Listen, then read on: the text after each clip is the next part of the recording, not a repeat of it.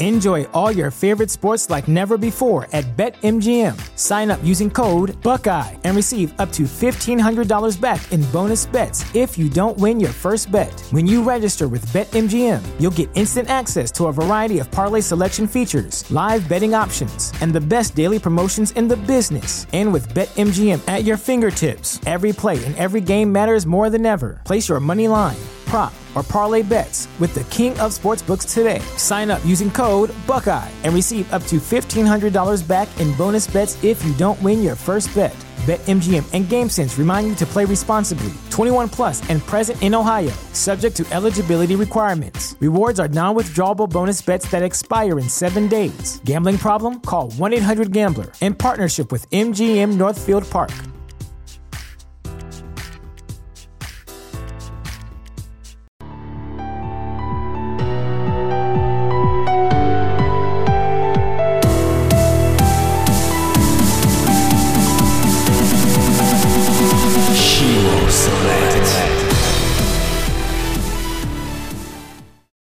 Is recording. Daryl, we are live. Welcome to my podcast. How you feeling tonight? Uh, you know what? I'm feeling all right. I'm I'm glad to be here. Yes, I'm, I'm glad you are here because and I think, like you just said a little bit earlier, I think we're going to have a good conversation just because this is one of the topics ish that I kind of felt like I've had trouble with growing up. Just I've never felt like I was Okay. a trusting person, and I've always had questions about it. You know, maybe um, you know who, what, where. The, I guess the big whys. You know, uh, why do I have trust issues? And across all, Right. not just relationships, but you know, work relationships and just in all different areas of my life. But before we start digging and going too far, why don't you just give the audience, listeners, a little bit of a quick background about you, just so they kind of know what we're getting into here? Sure. So uh, I was born and raised in a small town in northern Canada, uh, fairly isolated, and because the conditions were pretty harsh, people had to pull together. Sure. And I always had the sense that if you could help someone, you should. And so uh, I grew up, you know, in a fairly rugged environment. Um, had a fairly challenging uh, time as a as a young man or as a youth. Um, in part because of you know my uh, my father had been in an automobile accident when I was quite young uh, lost his leg, Mm, broke his hip, cracked his pelvis, crushed several vertebrae in his back, and he was in pain for the rest of his life. And so he struggled with that and and self medicated with alcohol. Uh, it created a a challenging environment. Um, when I was 17, I was playing junior hockey and I, I got jumped by a fan with a club, uh, shattered my helmet, knocked me unconscious. Uh, it- not good. yeah. Um, and so that background led me to have, I guess, more empathy than most. And I moved to Victoria uh, on Vancouver Island to go to school. And I found that people would just come up to me and sit down next to me and say, I'm having a hard time. You know, I'd be on the bus and a stranger would sit down next to me and say, I'm really having a tough day. And I thought, if this is going to keep happening to me, maybe I should get paid for this. Um, so I agree. I start, oh yeah, so I started down the path towards becoming a clinical psychologist, and and I kind of wanted to understand why people just felt comfortable opening up to me, and and why people seemed so comfortable with me. Um, and so I was working on crisis lines and working with families in crisis and troubled teens and street kids and uh, trying to hone those skills. And then I realized that a lot of the people I was working with were were just doing the best they could. You know, it was a it was easy to see a path forward for them, a, a way for them to get from A to B, but it had taken them a long time to get where they were. It was going to take them a long time to turn things around. And I thought that'll drive me insane. And so I shifted into public admin, started working in native land claims, and they would ask me these deep philosophical questions like, what is self government? Or what will it look like 50 years after claims are settled with natives? And the last question they asked me was, how do we convince a group of people we've shafted for over 100 years they should trust us? Yeah. And I thought, wow, that's a really good question. Um, and so I went to Duke and, and wrote my doctoral thesis on building trust in hostile environments at the business school there. And uh, yeah, and so I ended up uh, leaving there, going to McKinsey and Company, which is one of the larger management consulting firms. Um, and they they said, "Wow, you've got good client hands. Let's send you to the worst places possible." And so, so I would end up in places where there'd been strikes or where people weren't getting along, or and so I was getting a chance to apply the material that I'd learned, that I'd theorized about. And then I was injured in a car accident. Um, ended up with post concussion syndrome, couldn't pull those kinds of hours anymore. Yeah. And so I started my own little company called Trust Unlimited. And I've spent the last 20 years helping people understand what trust is and how it works, and most importantly, how to build it.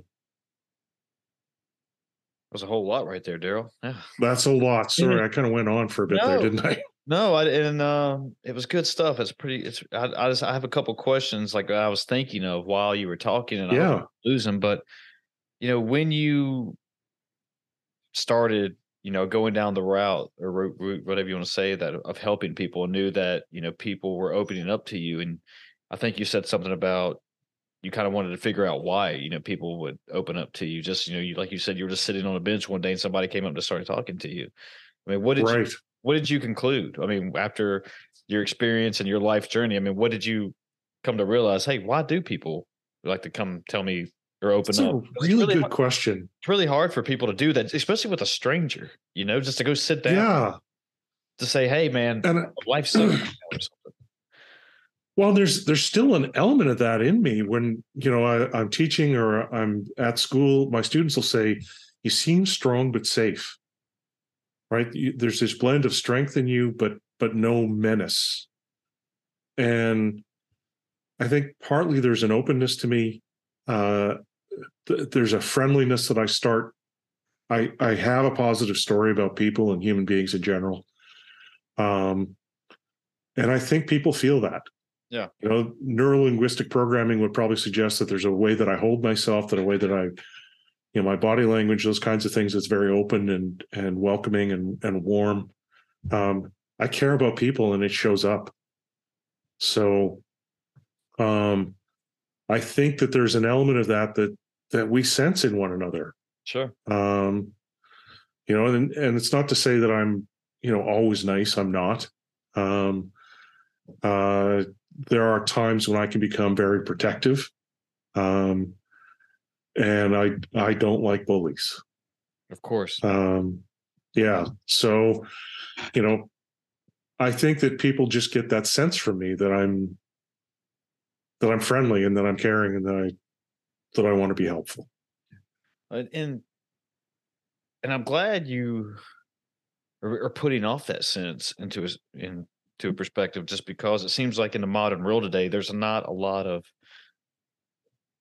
a lot of trust that can go on, especially you know it's one of those walking up to a stranger and opening up to them and not and just thinking that you might have a good read on the person, saying, "Oh yeah, this guy seems strong and trustworthy and safe," but you know could just be one of these Machiavellian tactics where you know somebody just use or not Machiavellian but manipulative tactics where people just go and you know take you know take advantage of somebody just because they earn their trust or whatever and and I don't know if that's just because of the modern world compared to you know 20 30 40 50 years ago before social media yeah. phones before you know if i were to say something about you know the type of day i had something that was very personal to me and then you could instantly tweet it and i'll be on the whole world in, in a matter of seconds so do you think i guess that's my next question though do you think that just being in this i guess era of time it's harder for people to trust and not only just on a personal level but trust their you know relatives friends and then take that trust into the workplace itself.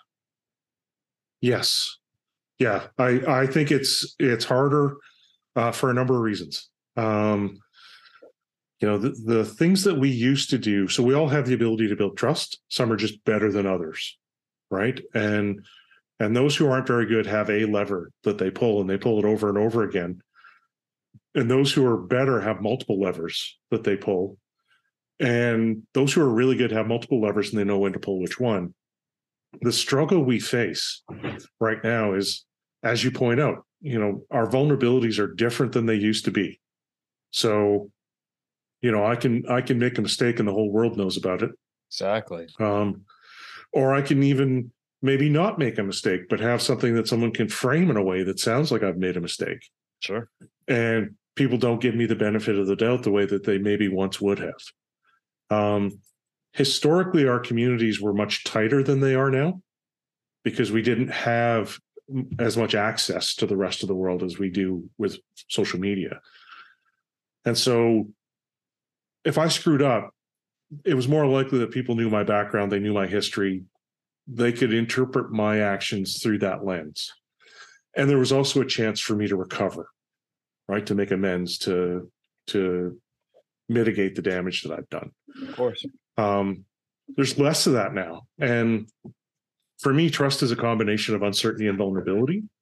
So when we're deciding to trust people, we ask ourselves two fundamental questions. One is how likely am I to be harmed? And this, which is perceived uncertainty. And the second question is if I'm harmed, how bad is it going to hurt? Which is perceived vulnerability. And we've seen significant spikes in uncertainty. We just don't tend to know each other as well. And, you know, our relationships are a mile wide and an inch deep. And so like we've had this huge spike in uncertainty. We're seeing changing values and norms. We're seeing, you know, a pandemic hits us. We're seeing technological advances and changes. And so there's just these spikes all over the place of uncertainty that are making us incredibly uncomfortable. And so we need to be more thoughtful and intentional than we've ever had to be. But we combine that with a lot of people not knowing how to do that. I like that saying you just said that our relationships are a mile wide but an inch deep.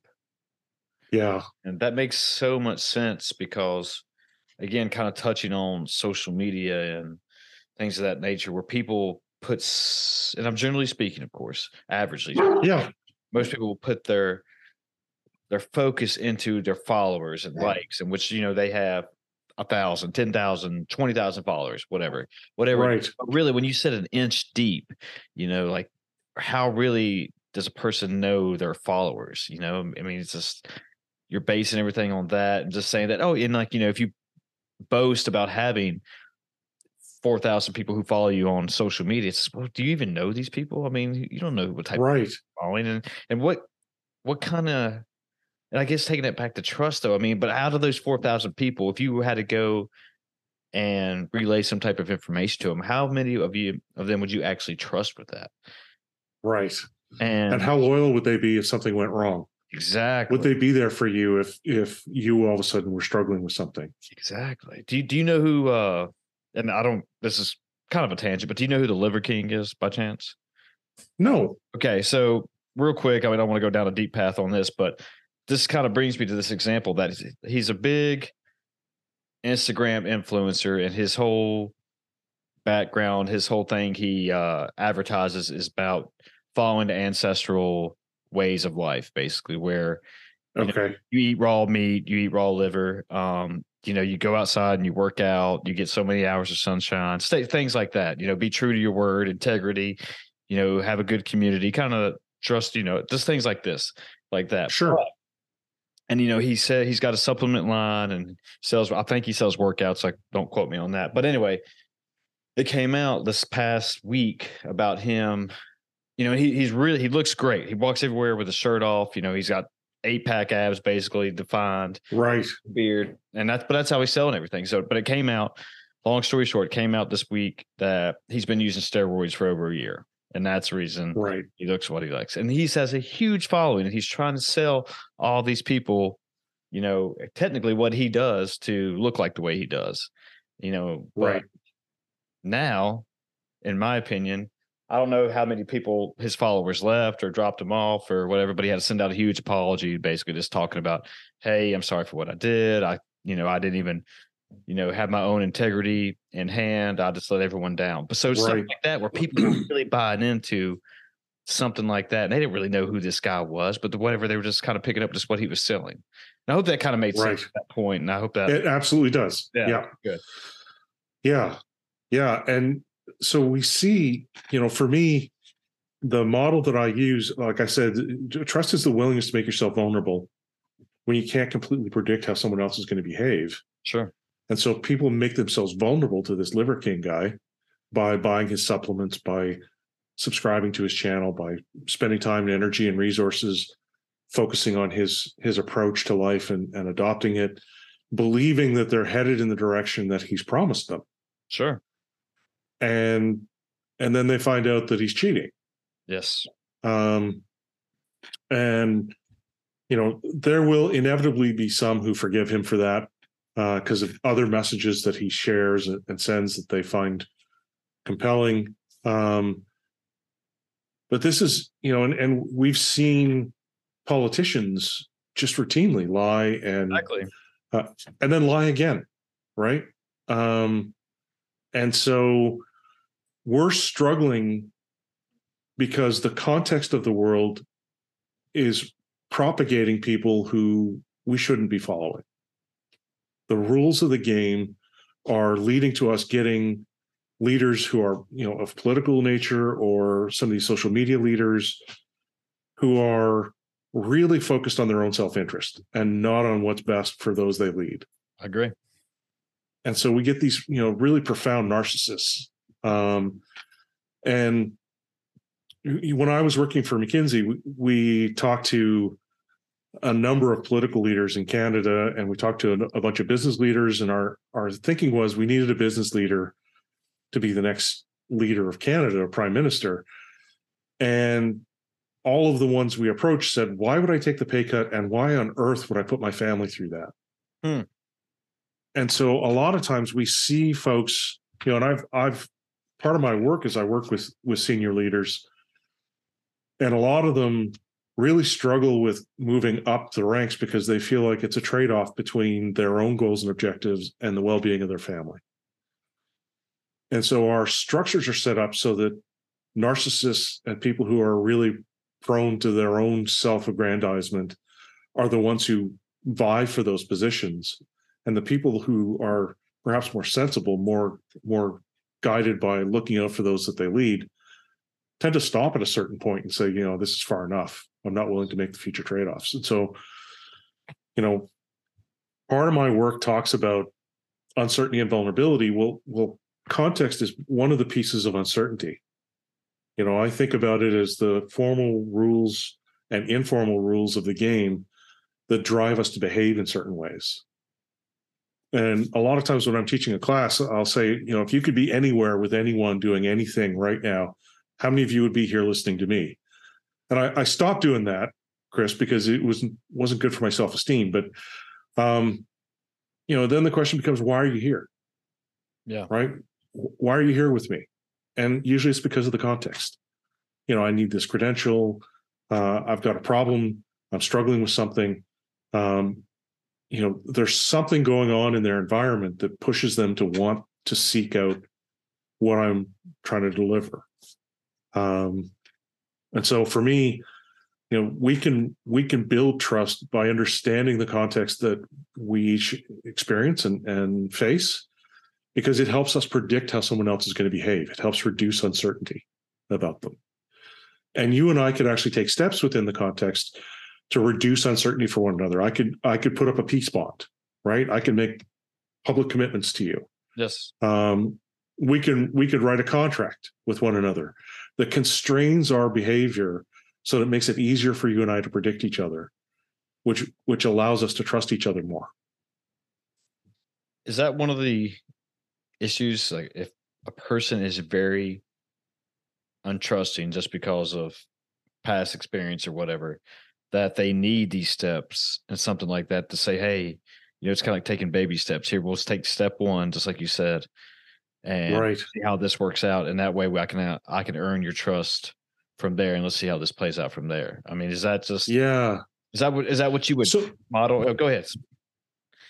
So what I would do, what I what I tend to do is, you know, I I lay out in in the so I wrote a book um called Building Trust. And in the book, I lay out sort of 10 levers that we can pull to build trust with other people. And as I was saying before, you know, we each have the ability to build trust, but what I try to do is make people more aware of the different levers we can pull and then show them how to pull those um, and then help them sort of diagnose. And so for me, trust, you know, uncertainty times vulnerability gives us a level of perceived risk. And we each have a threshold of risk that we're comfortable with. And that threshold comes from our past experiences and our, our cultural heritage and the values and norms that we have. So there's there's things that go into that to make us either more or less trusting. If we believe that the risk is goes beyond that threshold, we don't trust.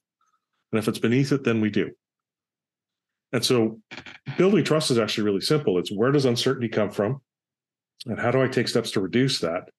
And where's the vulnerability coming from for the other person? And how do I take steps to help them manage that? And so there are four levers within uncertainty. Okay.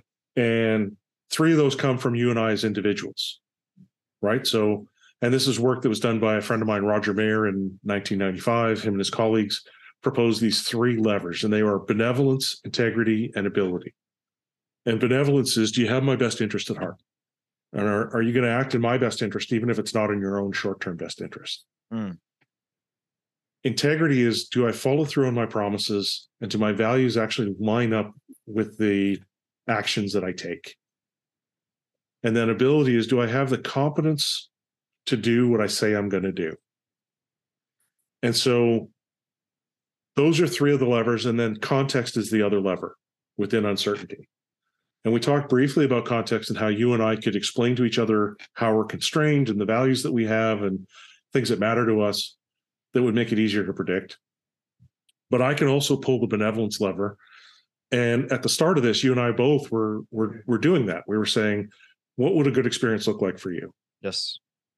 And and you were asking me the same. What's a good experience look like for you? And so we're showing each other a bit of benevolence, right? I want this to be a successful podcast for you. Uh, I want you to walk away from this thinking, wow, that was really great. I hope my guests really, my uh, listeners really enjoyed that and got something from it. Sure. I agree. And so when we start thinking about how do we pull those levers, you know, a lot of times what I'll do is is I'll get people to practice in my workshops and in the masterclass that I do.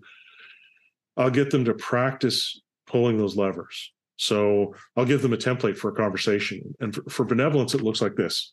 You and I are having a conversation, and I say, Well, this guy Daryl talked to me about benevolence. He said it's part of trust and, and it means having someone's best interest at heart. I think I do that, but it doesn't always seem to land. Have you ever had that experience where you you tried to do something in someone's interest and it didn't land? Plenty of time. And you're yeah, exactly. And so the other person will go, Yeah, absolutely. And then I'll say, Well, tell me about a time when somebody really did have your back. You know, what did that look like? What did they do? How did it feel? And so now I've got you thinking about times when someone was looking out for you, someone was on your side, they're in your corner. And as you start telling me about that experience, I start getting hints. I start getting a sense of what benevolence looks like for you. And I've included you now in the conversation. And then I said, Well, Chris, what would it look like if I was benevolent to you? what does success look like for you and how do I help you get there? Can I introduce you to people? Can I promote the podcast? Can I, what can I do to help you be successful? Sure. And now all of a sudden it's transparent. Right. And as we go along, I can refer back to it. And so that's how we pull the lever more effectively. And, you know, I do those for, I do that for each of those four uncertainty levers. When it comes to vulnerability, there's, there's this understanding of what do I think is at stake and then how do I value it? So, what do I think is at stake with you and I having this conversation? Well, I'm going to share and be vulnerable and and tell you stories about my life. Um, people may think highly of me, or they may think, "Oh, that guy's a you know he's weak. He was attacked by somebody and he didn't wasn't able to fend them off, or you know whatever, right? Uh, or he's crying about you know how hard his life was. And so there are different me being open and honest and and forthcoming with you there's some people who are going to appreciate that and some people who may not. Yes. And so that's the vulnerability that i experience with you. Yeah.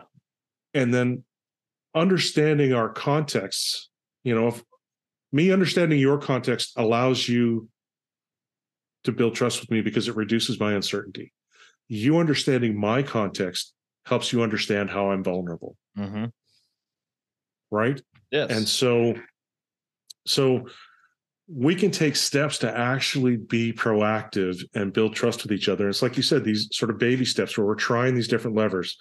We try benevolence, we try integrity, we try ability, we explain the context a little bit to reduce uncertainty. All of these things are ways. And and for you, you know, you said that you've struggled to have trust with others at times. yes. There's also a series of questions you can ask that make that will make you more comfortable. Ooh. Well, before I want So to you can ask. yeah, I want to Go get, ahead. I want to get into that, but as you were talking though, I was talking, I was thinking about, you know, how you th- thought based on what you were saying, you know, there'll be people out there who would just might either think you're, you're weak or why didn't he fight back or something like that. But, you know, and it's easy for other people to do that when on the outside looking in. And I guess Right. getting that from is that, you know, I've heard on another podcast, somebody say, you know, the worst thing that's ever happened to you is the worst thing that's ever happened to you. So, for example, Right. you, you know, getting t- attacked by a fan and they broke your he- helmet with a hockey stick or whatever. That's what I think you said. And then somebody, With else, club, yeah. yeah, with and somebody else who can't really, who didn't go down that same life path you did, or life journey, or life experience, whatever you want to say. But you know, and the worst thing that ever happened to them was somebody cut them off in traffic. You know, Right. so it's really hard to relate like that. It's in for that person, I guess it really is to say, oh, you know, I would if I would have been there, I probably would have, you know, done X, Y, and Z or whatever. But it's really not that easy because you don't know, you don't really know what you would have done. I mean, I guess it's fight or flight Right. or whatever. But and Yeah. I don't really know what my point was to that was, but I guess it was just that, you know, just trying. You can't. I guess there's so many opinions out there that everyone likes to say and talk about. You know, they would done X, Y, and Z, but you know, really, would you have that? I mean, and you don't, you know, and people well, got about taking things out of context. You don't know. We don't even know the whole story. We just know, hey, the fan jumps Right. out of there and just hits you over the head or whatever. That's all we know. yeah. Right. Yeah. So I guess that's my whole point. Yeah. They don't know every little detail and everything that was put together. So it's easy for somebody to say something about that when, especially when they've never gone through something to that extreme. There's a profound point that comes from that, Chris, and that that is that we interpret the world through world through stories. Yes.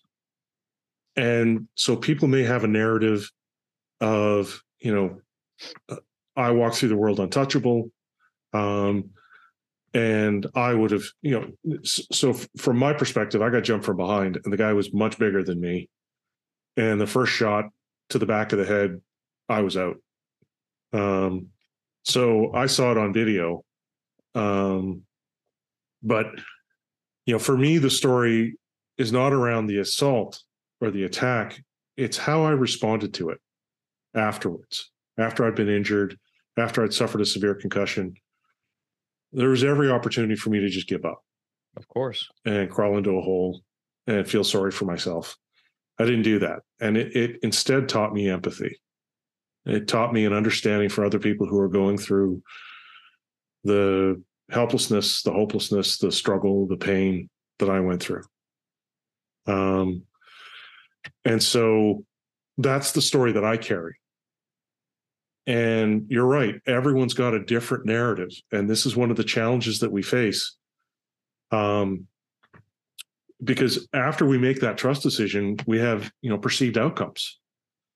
And it's exactly that. It's our perception of what just happened. And your listeners are going to be listening to this, and some of them are going to find it profoundly meaningful. They're going to listen to the exact same podcast and some of them are going to go well that wasn't that that interesting to me. And so in part this is another place where we can lean in. You and i are having this exchange this positive experience uh, at least it's you know positive for me. Um and we can share our stories with each other so that we come up with a shared narrative of what's happened here and then that feeds back into our next interaction either with each other or people similar to us Yes. and so our conversations around what's happened and, and narrative around the outcome and, and the expectation, um, you know, it's it's part of that lever pulling process that I talk about. And it feeds back. And in the middle of all this is our emotional states, whether we like or dislike somebody else. And, you know, you and I, uh, you had a bit of technical snafu. You and I both kind of laughed about it the, before we even started, right? and so there's this positive feeling towards each other. This, you know, I, I tend to like you.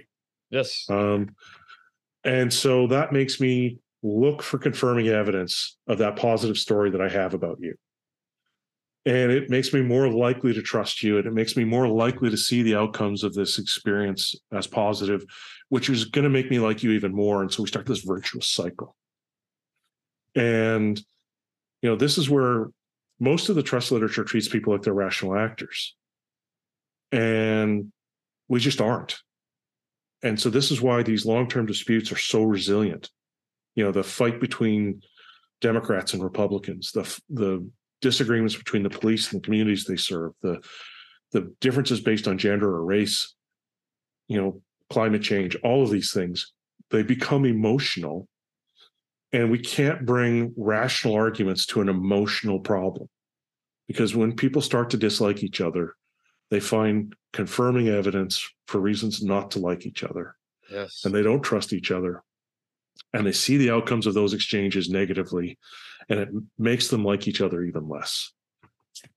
Is do you think that's because maybe of propaganda marketing and trusting individuals who that they believe truly is like, you know, like we just talked about the Liver King, but you know, they're the I don't want to say the Almighty, but they're the all knowing, I guess, and that whatever they say is automatically great. You know, they they live in these echo chambers, but rather than going down and just doing research and looking at and seeing what the opposing viewpoint is of whether it be racism, climate change, uh, COVID nineteen, just anything you're right on. And then, but and and and I'm and I guess you know they put so much trust into this one person, whether it be, you know, they get in their information from whoever they're like Elon Musk on Twitter and whatever he's saying is, you know, right golden. And then somebody on the other side, they just don't even want to hear anything that could be like, well, I don't, you know, even whether it just be like, well, I don't know quite like that. Let's let's dial it down a notch and think about it this way, just because it's an opposing viewpoint. Whereas, and we get locked into these chambers where it's so hard to even have these type of conversations just because of people always wanting to be right and yeah and that's why maybe the world is so polarized now just because and I, I maybe I don't know where I'm going with this, but it's just standing on one side of the you know one side of the road compared to the other one, just because they're putting so much trust into one person, even though they don't. It's probably the wrong person they should be trusting. Maybe that's right. right.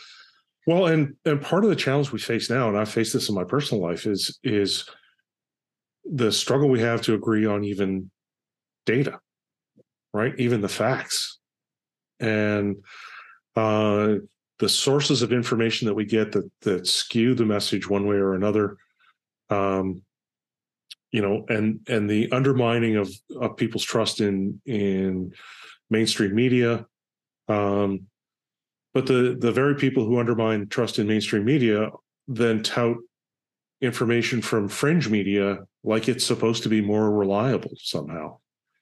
Hmm. And and so we end up really struggling to even have the foundation for a discussion. Yes. Um, and so a lot of times, you know, uh, approaches I take, you know, I've got a, a friend of mine who who's a strong, devout anti-vaxxer and he really wanted to debate this with me and i said look I, have been vaccinated i'm i'm not trying to change your mind because you've thought about this and you're clearly quite passionate about it but i've already been vaccinated there's no takebacks so i don't i'm not sure why we're even having this conversation right like yeah so uh and and he thought about it for a bit and he said well i guess i'm just really scared and i said i can't, I can't really help you with that because i got vaccinated and i i'm fine and i and i'm no longer thinking about it that much Sure. Um, and I said, I certainly don't want to have a, a long, torturous debate about it. Um, no. And so, you know, we're struggling to even have those conversations. And and it was a good approach with that particular friend because it caused him to pause and think.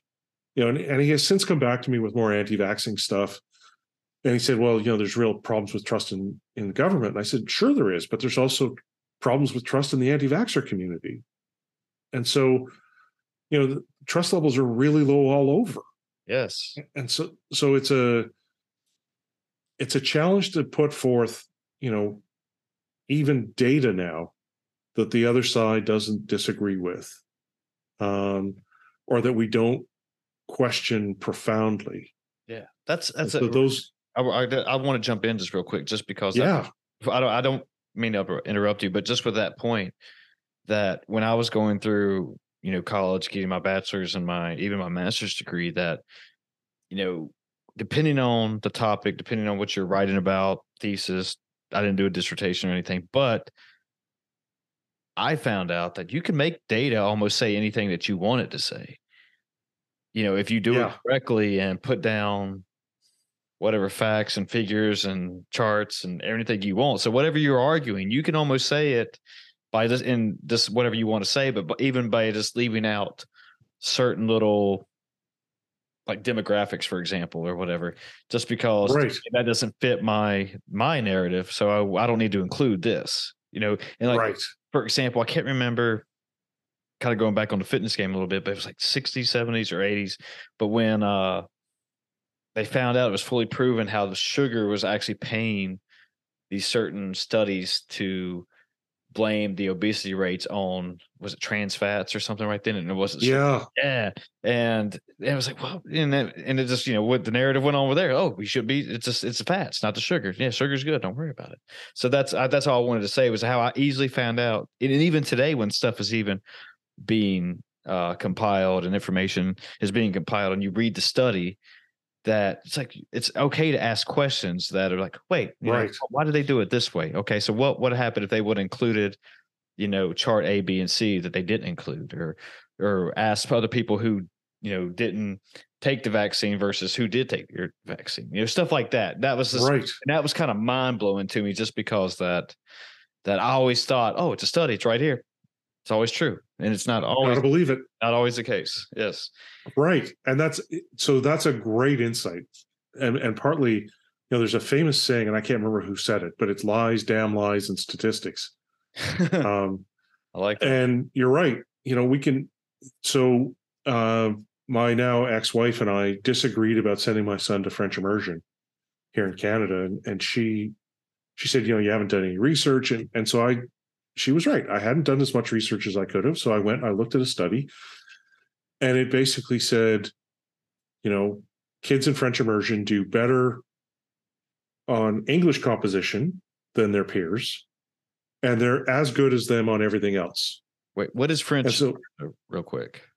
well, it's it's teaching a kid all their basic skills, so math, reading, writing, everything in French rather than English. Okay, I've never heard of that. Okay. You shouldn't have. Oh, okay. so so because my experience with it is it does a terrible job of teaching them some of those basic fundamental skills that they need in terms of mathematics and uh, science and some of those other things because they're struggling to translate while they're trying to learn this other thing as well um, and so i took a look at the study and i showed it to her and she goes yeah see there you go they do just as well i said now look at the footnote and the footnote said that children in French immersion came from families with higher socioeconomic backgrounds, higher education levels, smaller class sizes, and they were screened for learning disabilities. And so those classes were doing just as well as classes with kids who were having profound learning disabilities, came from disadvantaged homes. I said, so they they have pulled them down from being what they should be, which is excelling in all these topics, and made them average. And so it's that notion of critical thinking that we seem to be missing a lot of. That notion of questioning some of these results yes. and you know thinking critically about how these stories are framed for us by the media or by people who have a self-interest um and you know the the places that they focus and so recently we've seen uh kerfuffle between you know uh trump has complained about uh finding that was that was released recently about uh twitter and uh biden's son right and his laptop Yeah, the hundred and Got it. right Yes. and so the focus that he has and that that you know Fox News and some of the other places have is on the cover up and the decision not to share some of this information at a time when it might have been meaningful or critical. And the focus that the other side has is on Trump's response and his call to terminate the parts of the Constitution and just put him back in power. And so we've got this set of information in front of us, but we're seeing very different narratives pushed on us. And you know, I'm not going to I'm not going to say which one is right or wrong. I'm just going to say that it's problematic that we're not getting the whole story and being allowed to decide for ourselves. Yeah, well, that's what we should do. I mean, it's is that a and that's another question though. And uh, you know, and I, have never been to Canada. Don't really know. Okay, know a little bit about it. But well, not, you're welcome anytime, buddy. Well, once I get my passport, I'll I'll, I'll come over there and check things out. I hear it's beautiful. But I guess my point is though, and I and I, we don't have to go down an educational soapbox here, but is that also a thing with the world today where you know we're being taught ultimately always what to think and not really how to think for ourselves and so it's like oh go get your news from cnn go get your news from fox news and and also depending on which side you lean on oh i'm only going to watch fox news fox news and whatever they say right. the golden ticket so but instead of like i guess we've kind of touched on a little bit earlier though but hey well let me think about this in my own way rather than just what and i don't even know who the big anchors on the shows are anymore rather than just what they're telling me to let me take the facts and let me right what I think about it. Yeah, I I think that um so wow. I'm I'm going to say something that may not be popular now, Chris. That's okay. Well, that's, what uh, free speech on this show. Okay, so buddy, I think that the US is systematically underinvested in education uh, for exactly that reason. Um, that they like people to not think too much. Sure. Um, because it makes it easier for them to be controlled. Well, and it makes it easier for you to share the narrative with them. Well, in in, um, in terms like that, yes, I would agree that. And even looking on the educational system, it seems that, in my opinion, we've gone. And I, you know, I'm 36 years old, so I don't know how school is going through K through 12 right now, but it seems that we are not we i'm i'm not but the educational system is more fo- focused on mediocrity and right and it's for example with kids growing up now playing the victimhood mentality and and saying that oh uh it's too hard to get you know like when i was in school i think a 94 and up was an a where i think now right. in some schools i don't know how many of them but i know some schools they've lowered the grade average down to where i think like a c is a 60 now or something like that right and I think that's the biggest problem we got going on in our country. Kind of like, oh, and also with what you said though, is just that we're just laying down the terms of, you know, hey, this is what you need to be doing, rather than just, oh, you didn't do it. Okay, we'll just we'll just make it better for you. That's okay. Don't worry. Right. Yeah.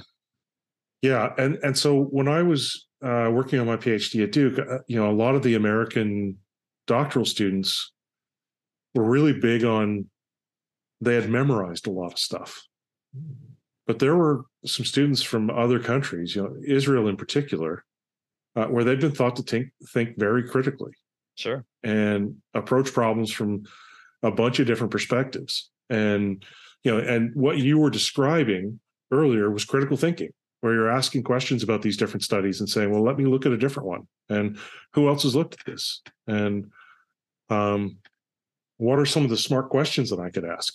And there seems to be a shortage of that I agree. And and I don't know and I think it's just what you just said that even though the educational system there is flaws with it though, but it seems that also, you know, I was reading another I don't know if it was a study or somebody if somebody talking on a podcast, he's a professor at Stanford. And he was talking about right. how I think at Cal Berkeley or UCLA or whatever, but they were saying like how much smarter some of the students there are compared to previous years. And they were attesting that just because of technology today, just where people are able to pull up information on their phones, screens anytime they want to, and they're able to retain some of that information. But I think it's a case by case scenario, just because yes, that demographic or that population was able to do that, but then if we go towards, you know, kids seem to be not as smart today just because of technology too at the same time. It's like a double-edged sword, I guess is what I'm going. Yeah, and one of my one of my colleagues has talked about the fact that you know their social skills have become profoundly stunted. Of course. Um, and so you know by by creating safe spaces in you know and getting rid of playgrounds and those kinds of things, any place where there could be some kind of conflict, they have no experience having conflict, and so they've never developed those skills, and they don't know how to engage the world once they've left that sort of safe harbor of school, they really struggle to move into new environments and be resilient. Is that because, because of the first time from the parents? Is that because of overprotection from the parents? Yeah, I think that's a big part of it. Um, I think it's a change in social norms as well. Um, and we're not really, we've removed the the sort of practical experience of developing social skills and dealing with one another on the playground and learning how to collaborate or or disagree um, we haven't replaced it with anything we're not teaching kids social skills or how to disagree or how to engage um, in ways that are productive and successful for them and so you know we see people just crumple at the first sign of adversity yes Yes, I agree. Especially especially lately. And I don't know again, I don't know if if that's part of COVID or just the world we live in today, but I think there's been a couple release or studies also released about you know the cognitive decline or that's well not decline maybe but the how some adolescents their cognitive abilities have not been increased just because of covid-19 and and living through a right that type of virus or living through that type of uh quarantine life, I guess is what you should say. Yeah, and so there's there's uh significant increases in mental health issues. Yes. Um significant increases in you know uh failure to thrive for adolescents. And and part of that is that they faced a different type of adversity.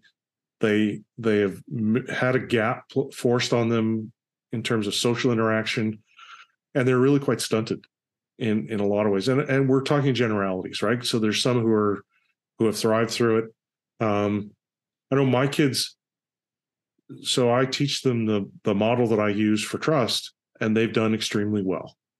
Um you know my older son has gone to missouri on a baseball scholarship nice and uh you know and canada's a little more left leaning than the us is of course and missouri's a little more right leaning than other parts of the US. Of course. And so he had sort of a couple of degrees of of change. And then he's at a Baptist school and we're not Baptist. And and so there's all these reasons that he could have failed.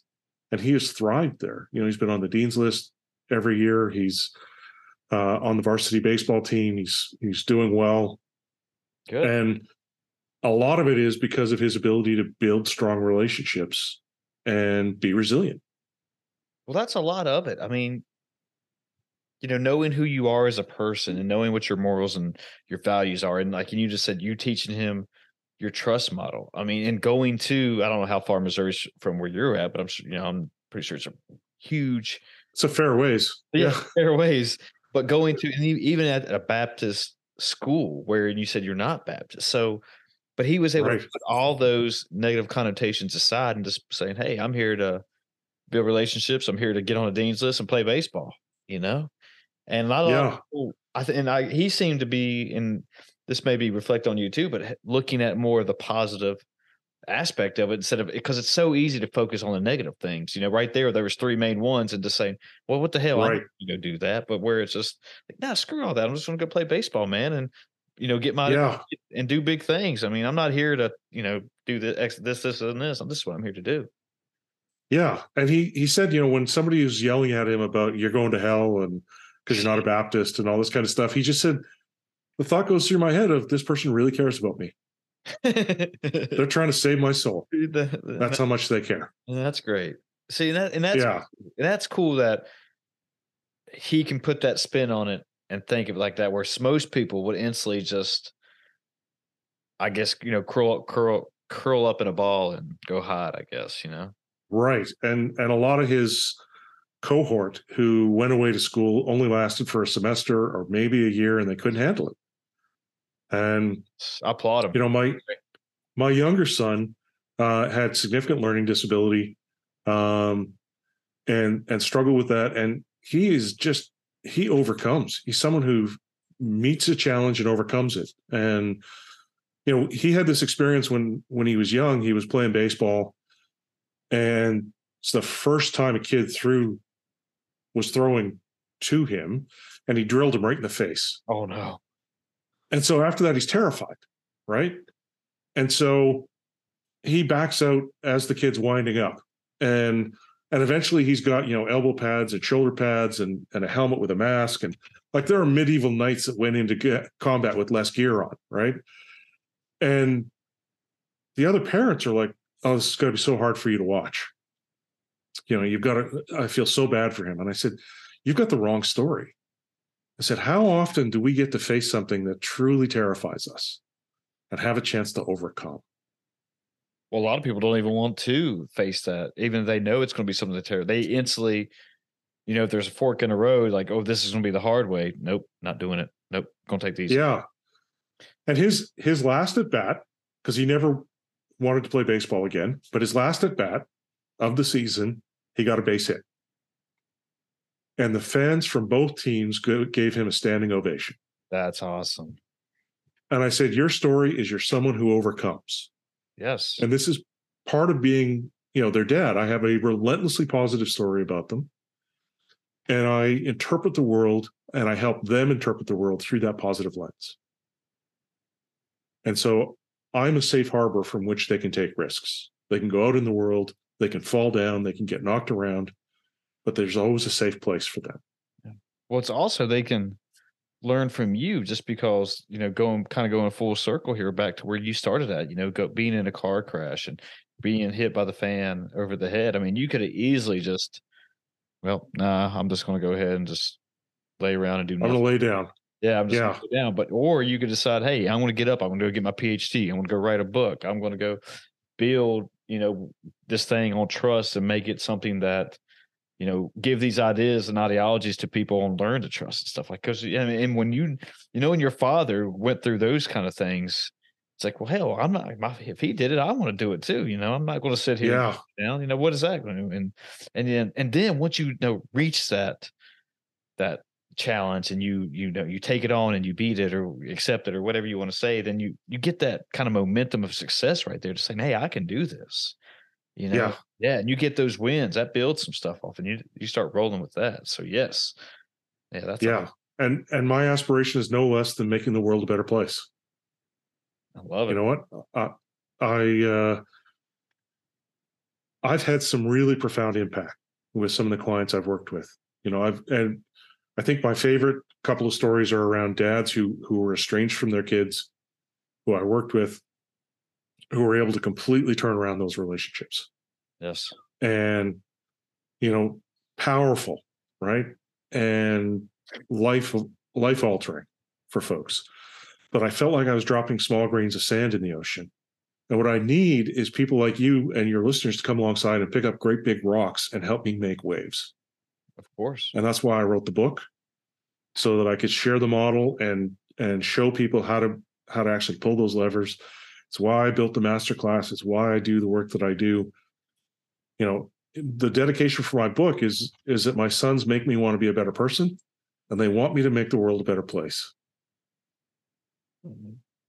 I love that, Daryl. I think it's a good yeah. way to take this podcast home.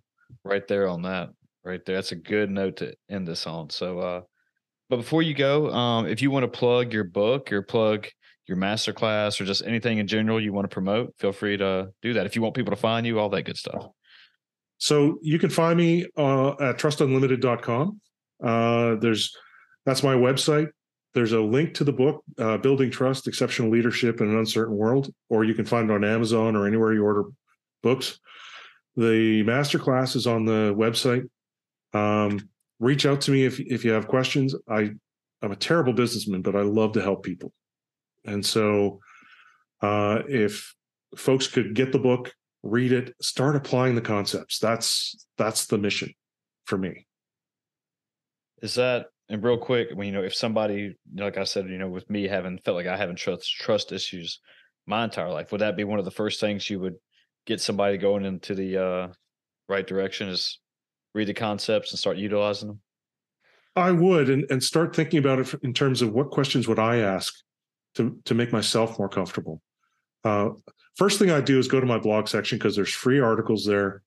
There are other podcasts. Um, so other things that I've talked about, but there's articles you can go and look at and read, see the way I think about things. Um, but yeah, find the book, read it, leave a review if you could, like help spread the word. Of course.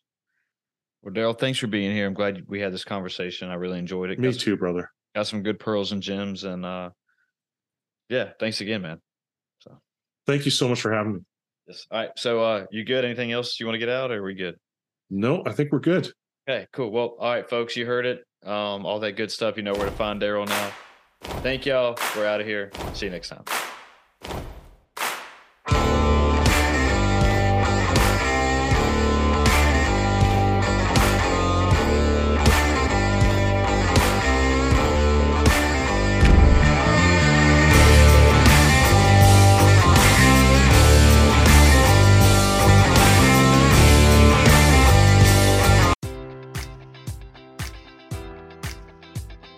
Enjoy all your favorite sports like never before at BetMGM. Sign up using code Buckeye and receive up to $1,500 back in bonus bets if you don't win your first bet. When you register with BetMGM, you'll get instant access to a variety of parlay selection features, live betting options, and the best daily promotions in the business. And with BetMGM at your fingertips, every play and every game matters more than ever. Place your money line prop, or parlay bets with the king of sportsbooks today. Sign up using code Buckeye and receive up to $1,500 back in bonus bets if you don't win your first bet. BetMGM and GameSense remind you to play responsibly. 21 plus and present in Ohio, subject to eligibility requirements. Rewards are non withdrawable bonus bets that expire in seven days. Gambling problem? Call 1 800 Gambler in partnership with MGM Northfield Park.